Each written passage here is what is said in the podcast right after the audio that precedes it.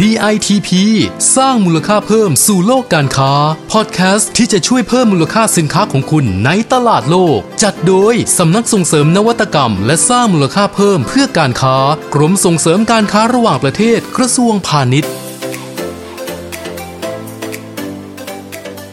สวัสดีค่ะ พบกับพอดแคสต์ DITP สร้างมูลค่าเพิ่มสู่โลกการค้า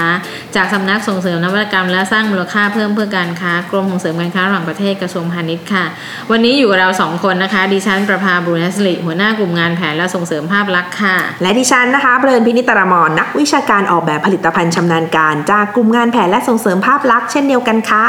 ค่ะ วันนี้นะคะเราสองคนก็มีเรื่องราวน่าสนใจของประเทศเนเธอร์แลนด์นะคะอ่าเกี่ยวกับนวัตกรรม 3D Printing นะคะอืมแล้วก็เป็นโอกาสทางการค้าของผู้ประกอบการไทยจากสำนักส่งเสริมการค้าในต่างประเทศและกรุงเฮกมาฝากกันนะคะคุณเพลินพิษวันนี้เรื่องเล่าจากกรุงเฮกนะคะสกตใช่เฮเลกยนะคะค่ะ แต่ให้ท่านผู้ฟังทราบกันหน่อยดีไหมคะว่า 3D printing เนี่ยคืออะไรค่ะโอ้โหได้ยินบ่อยเลยนะคะช่วงนี้ใช่ค่ะมาแรงค่ะ 3D printing หรือ 3D printing เนี่ยนะคะก็คือการพิมพ์ 3 มิติ ก็คือว่าเป็นกระบวนการในการสร้างวัตถุ 3 มิติ จากค่ะเทคโนโลยีการผลิตที่เปลี่ยนข้อมูลดิจิตอลให้กลายเป็นชิ้นงานจริง ๆ ที่จับต้องได้ค่ะขั้นตอนก็เริ่มตั้งแต่การสร้างแบบจำลอง 3 มิติก่อนนะคะ คุณเพลินพิษแล้วก็คุณก็มีการสไลด์แบบจำลองพิมพ์เป็น 3 มิติอืมแล้วก็ปิดท้ายด้วยการตกแต่งชิ้นงานหลังการพิมพ์ค่ะนะคะ ซึ่ง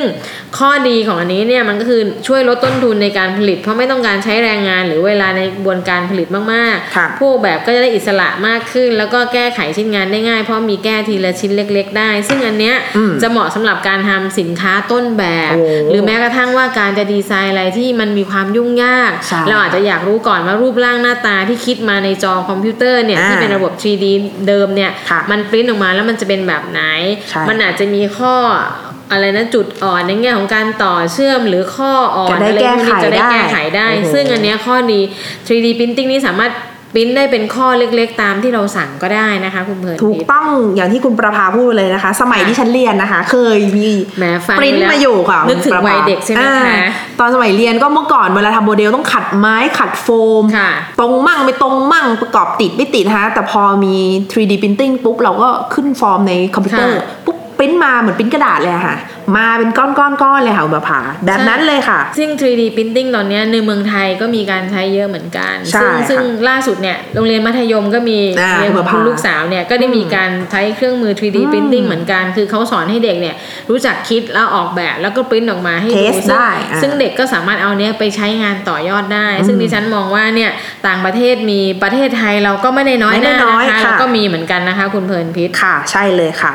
ก็ประเทศไทยก็มีเดี๋ยวเรามาดูว่าแล้วระดับโลกเนี่ยเขามีการใช่นำเอาเลยค่ะ 3D printing มาใช้กับธุรกิจพัฒนา business กันยังไงนะคะค่ะพูดถึงภูมิภาคนะคะที่เป็นศูนย์กลางระดับโลกในเรื่องของนวัตกรรม 3D printing เนี่ยนะคะคงหนีไม่พ้นยุโรปนะคะใช่ข้อมูลเรามาจากสกตเฮกนะคะค่ะเป็นเป็นข้อมูลจากสำนักงานสิทธิบัตรยุโรปหรือว่า EPO นะคะอือฮึเขาบอกไว้ว่าเนเธอร์แลนด์ค่ะ เป็นประเทศนะคะที่ติดอันดับท็อป 5 ศูนย์กลางนวัตกรรม 3D Printing ในภูมิภาคยุโรปค่ะค่ะ ซึ่งเป็นอันดับ 4 นะคะ รองมาจากเยอรมนีเยอรมนีสหราชอาณาจักรแล้วก็ฝรั่งเศสนะคะค่ะเขาขอดูจากการยื่นขอสิทธิบัตรค่ะค่ะไอ้ ranking เนี่ยมันมาจากการที่การ request จำนขวนอจดสิทธิบัตรผู้ที่ยื่นขอจดสิทธิบัตรใช่ จากกลุ่มสำคัญนะคะหรือกลุ่มมหาวิทยาลัย หรือว่าสถาบันวิจัยต่างๆเนี่ยนะคะค่ะรวมถึงภาคเอกชนด้วยนะคะ ซึ่งตัวอย่างบริษัทที่มีชื่อเสียงนะคะ ก็อย่างเช่น Airbus นะอือฮึธุรกิจการบินเครื่องบินนะคะค่ะ DSM TNO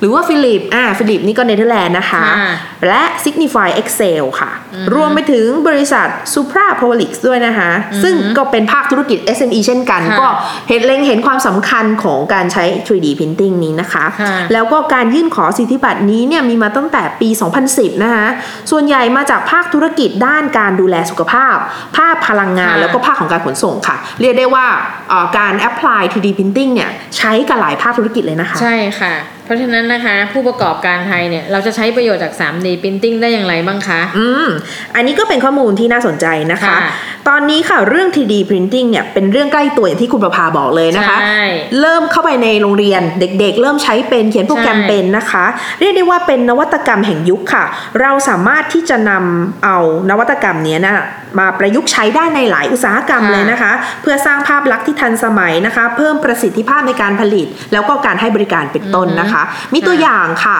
จาก 3D Printing บางชิ้นนะคะ อย่างเช่น เรื่องของชิ้นส่วนยานยนต์อ่าอ่าค่ะชิ้นส่วนเครื่องจักร ชิ้นส่วนยานอวกาศค่ะเป็นต้นนะคะรวมไปถึงสุขภาพ อย่างเช่นอวัยวะเทียมต่างอือฮึๆเช่นหลอดเลือดไตเทียมนะคะขาเทียมไปจนถึงโมเดล 3D นะคะสามมิติที่ใช้เพื่อช่วยในการวางแผนการผ่าตัด หรือแม้แต่การสร้างบ้านอือฮึ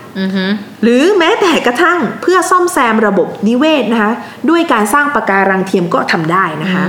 ก็ถ้าให้สรุปกันง่าย ๆ ก็คือ ขึ้นอยู่กับการนำไปประยุกต์ใช้ให้เข้ากับธุรกิจของตัวเองนะคะค่ะในการนี้เนี่ยช่วยได้อย่างที่หนึ่งลดรายจ่ายค่ะลดเวลา เพิ่มค่ะมูลค่าให้กับสินค้าค่ะอืมอืมเพราะฉะนั้นในประเทศไทยเองก็มีการนำมาใช้นะคะ แต่ว่าจำกัดอยู่ในบางอุตสาหกรรมนะคะ คุณเพลินพิษเช่นค่ะพวกอะไหล่รถยนต์เครื่องจักรอืมหรือวงการแพทย์ซึ่งจริง ๆ แล้วเนี่ยนำมาประยุกต์ใช้ได้หลากหลาย ผู้ประกอบการสามารถหาโอกาสในอุตสาหกรรมอื่นๆได้นะคะอืมแถมแนวโน้มราคาของวัสดุเทคโนโลยีตอนเนี้ยก็จะถูกลงเรื่อยๆ เหมือนที่ดิฉันเรียนว่าในโรงเรียนเนี่ยก็สามารถที่จะมาใช้ได้ค่ะให้เด็กประดิษฐ์คิดค้นบางทีเด็กเห็นแต่กระดาษแบนๆไม่รู้เลยว่าออกมาแล้วหน้าตาเป็นแบบไหน เพราะฉะนั้นเนี่ยเมื่อมี 3D Printing เข้าไปช่วย ก็สามารถทำให้เห็นในลักษณะสามมิติเสมือนจริงขึ้นมาเลยหยิบมาใช้ได้เลยนะคะ ใช่ค่ะ ก็ฟังมาขนาดนี้เนี่ยคุณผู้ฟังเองบางคนก็อาจจะยังรู้สึกว่ายังไกลตัวเหลือเกินนะคะค่ะคุณประภาพอจะมีตัวอย่างใกล้ตัวกว่านี้อีกได้ไหม แบบยกมาส่วนใหญ่ก็ยังด้เป็นอะไรลยค่ที่คือไกลอย่างห่านี้งนะคะหรือต้องมีเงินยกเท่านั้นตัวอะไรย่างเงี้ยที่ค่ะที่เห็นง่ายๆของ 3D Printing เนี่ยในเชิงพาณิชย์เนี่ยอย่างค่ะทำจิวเวลรี่หรือเครื่องประดับเนี่ยซึ่งอืมปกติขั้นตอนในการออกแบบเนี่ยก็จะเป็นแบนๆแล้วก็มาขึ้นแบบทำต้นแบบอ่ามีมีการหล่อหน้าออกแบบก็จะแกะสลัก แต่ตอนนี้ใช้ 3D Printing ช่วยเนี่ยค่ะก็คือจะลดในเรื่องของขั้นตอนการสร้างต้นแบบจากเดิมต้องใช้ช่างฝีมือมานั่งอืมค่อยๆ แกะค่อยๆลนไฟแต่งอ่านะคะค่ะอันเนี้ยพอใช้ 3D Printing มาเชื่อมต่อเนี่ยความละเอียดรอบคอบในการอ่านแบบก็จะมีสูงค่ะการแกะทำต้นแบบก็รวดเร็วขึ้นละเอียดขึ้นนะคะ แล้วก็การออกแบบด้วยคอมพิวเตอร์เนี่ยก็สามารถเชื่อมกับเทคโนโลยีหรือเครื่อง Printing 3 มิติได้เลยในการทำต้นแบบเหมือนว่าโปรแกรมค่ะนี้ ต่อกันได้โดยอัตโนมัติอ่าเลย เพราะฉะนั้นเนี่ย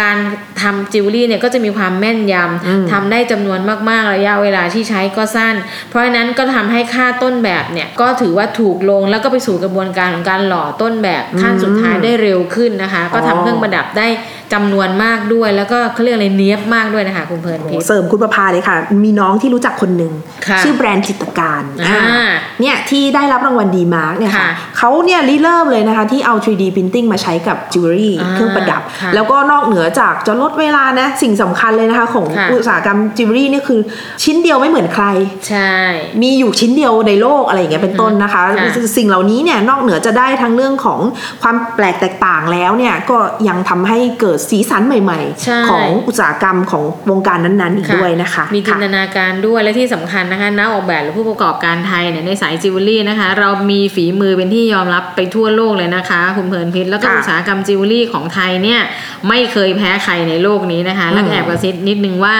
ถ้าเป็นจิวเวลรี่นะคะ อยากให้ทุกท่านน่ะลองไปดูความหลากหลาย แล้วก็เทรนด์ของอัญมณีและเครื่องประดับนะคะ ในงาน Bangkok Gem and Jewelry Fair เนี่ย ที่กรมส่งเสริมการค้าระหว่างประเทศจะจัดขึ้นระหว่างวันที่ 7 ถึง 11 กันยายนนี้นะคะ ที่ Impact เมืองทองธานีนะคะค่ะเผื่อจะมีแนวทางมาต่อยอดด้วย 3D Printing กัน แล้วก็อยากให้คุณไปลองดูเครื่องประดับ แล้วก็แอบถามเขาว่าอันนี้ใช้ช่างฝีมือคนไทยเป็นคนขึ้นต้นแบบ หรือว่าใช้ 3D Printing ไปนะคะเทียบดูนะซึ่งคุณผู้อืมฟังจะได้ไปลองเทียบดูว่า มันมีความเนี้ยบมันมีความแตกต่างกันกับจิวเวลรี่ที่เราเคยใช้เมื่อสมัยก่อนยังไงนะคะ ค่ะ และนี่ก็เป็นอีกหนึ่งเทรนด์ที่น่าสนใจนะคะ ผู้ประกอบการไทยหากสนใจนะคะในอุตสาหกรรม 3D Printing จากเนเธอร์แลนด์เนี่ยนะคะค่ะอาจจะลองไปศึกษาดูงานไปเห็นจริงนะคะ หรือนำมาเปิดตลาดในเมืองไทยได้นะคะ หรือว่าสนใจหาคู่ค้าชาวดัชเนี่ยทางสคตเขาก็ฝากมานะคะ ว่าขอให้พิจารณาข้อมูลให้ถี่ถ้วนนะคะ แล้วก็ศึกษาเรื่องของกฎเกณฑ์ระเบียบต่างๆ ให้ให้ครบถ้วนอีกด้วยค่ะ